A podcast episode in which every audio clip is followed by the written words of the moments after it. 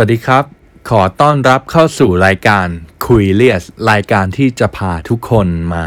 คุยเรื่องสนุกสนุกกันแบบซีเรียส เรื่องที่เราจะมาคุยกันนั้นเป็นเรื่องที่หลายคนอาจจะสงสัยหรือหลายคนอาจจะยังไม่เคยสงสัยว่าทำไมผู้ชายบางคนถึงใส่บ็อกเซอร์แทนกางเกงใน ก่อนอื่นผมต้องขอเกริ่นก่อนนะครับว่า พอดแคสต์ episode นี้อาจจะมีคำพูดที่ส่อถึงความลามก แต่จริง ๆ ผมไม่ได้ต้องการจะสื่อสารอย่างนั้น อยากให้ทุกคนที่ฟังมองว่ามันเป็นวิทยาศาสตร์ครับ แต่ถ้าถ้ามีผู้หญิงหรือผู้ชายบางท่าน ไม่สบายใจสามารถกดข้ามพอดแคสต์ episode นี้ไปได้นะครับ อะ กลับมาที่หัวข้อของเราว่าทำไมผู้ชายบางคนถึงใส่บ็อกเซอร์แทนกางเกงใน คือผมเป็นคนที่ใส่กางเกงใน ตั้งแต่เด็กแล้ว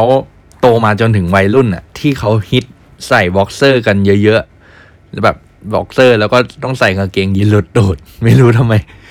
อะผมก็ลองใส่บ็อกเซอร์ดู ผมอยากไปใส่กางเกงยีนหลุดตูดบ้าง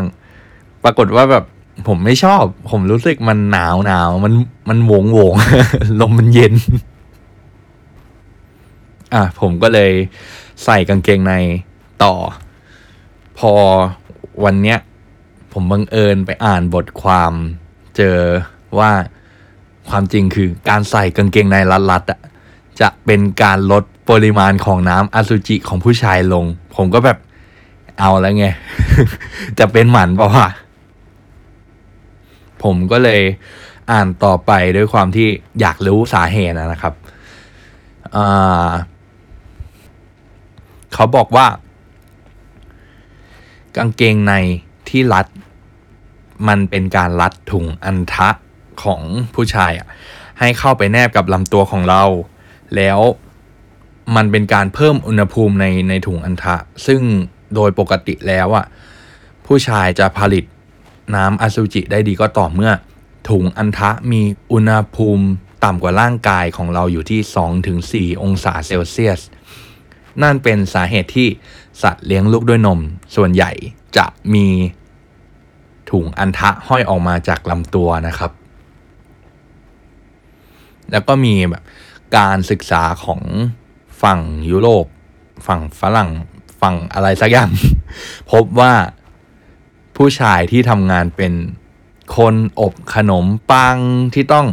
เข้าใกล้ตู้อบขนมปังตลอดเวลาหรือคนทำพิซซ่าอย่างเงี้ยจะมีโอกาสเป็นหมันหรือว่าเป็นมีโอกาสมีลูกยากสูงกว่าคนปกติ แล้วก็